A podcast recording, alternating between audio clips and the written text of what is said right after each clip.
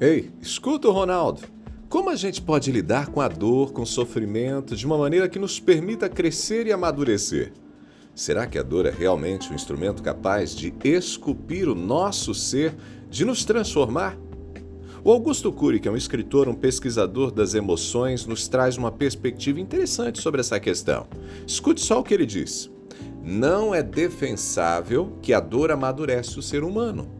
As perdas e frustrações o pioram, esmagam sua autoestima e dissipam seu encanto pela vida. A dor só nos enriquece se não tivermos medo de entrar em contato com as nossas fragilidades e insensatez, se a usarmos para esculpir nossas mazelas. Profundo, hein? Não sei se você entendeu, mas simplificando, o que ele disse é o seguinte: que a dor não amadurece as pessoas. Pelo contrário, a dor geralmente causa frustração, esmaga a autoestima e rouba o encanto pela vida. Segundo Augusto Cury, a dor enriquece pessoas que estão dispostas a encará-la, gente que não tem medo de encarar a si mesmo as suas fragilidades e aprender com o sofrimento. Porque a dor revela muito do que nós somos. Augusto Cury destaca a importância dessa disposição de aprender com a dor. Essa ideia encontra eco no trabalho de vários especialistas em comportamento humano. O Carl Rogers, que é um renomado psicólogo, enfatizava a importância do autoconhecimento, da autenticidade no processo de crescimento pessoal. Ele defendia que enfrentar e aceitar as próprias emoções e experiências, mesmo as dolorosas, é fundamental para o desenvolvimento de uma vida plena e significativa. Já Viktor Frankl, psiquiatra austríaco sobrevivente do Holocausto, na obra dele Em Busca de Sentido, ele explorou a ideia de encontrar um propósito e significado no sofrimento. Segundo ele, nós podemos superar as adversidades e atribuir um sentido a elas, o que nos permite crescer, amadurecer.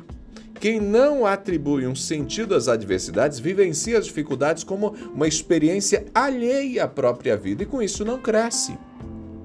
Inspirado pelas reflexões desses pensadores, eu quero apresentar para você cinco práticas sobre como agir para fazer da dor, do sofrimento, um instrumento para esculpir o nosso ser. Primeiro, autoconhecimento. Olhe para você mesmo, busque se conhecer melhor.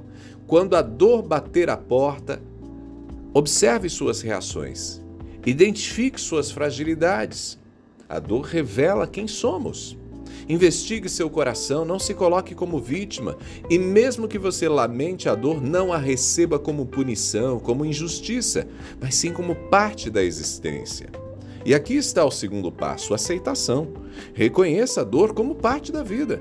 Entenda que ela pode ser uma oportunidade para o crescimento e transformação pessoal. Terceiro, resiliência. Na dor, procure fortalecer as suas habilidades de enfrentamento para lidar com os momentos difíceis, para se adaptar às mudanças. Aprenda nessas horas a buscar apoio nos amigos, nos familiares, recorra à ajuda profissional se necessário. Quarto, reflexão. Tire um tempinho para refletir sobre as suas experiências de dor, para compreender o seu sofrimento. Identifique lições, aprendizados que possam ser aplicados em outras áreas da vida. Quinto, compaixão. Cultive a compaixão por si mesmo e pelas outras pessoas. Reconheça que todos nós enfrentamos desafios e sofrimentos. Não se puna. Seja gentil com você mesmo, com você mesma, quando você estiver sofrendo. Olhe para você com amor, com compreensão, inclusive quando você não reagir tão bem quanto gostaria a esse momento que você está vivendo. Enfim, a dor, o sofrimento podem ser ferramentas para o nosso crescimento, mas apenas se estivermos dispostos a enfrentar as nossas vulnerabilidades e aprender com as nossas experiências e com aquilo que a dor revela a nosso respeito.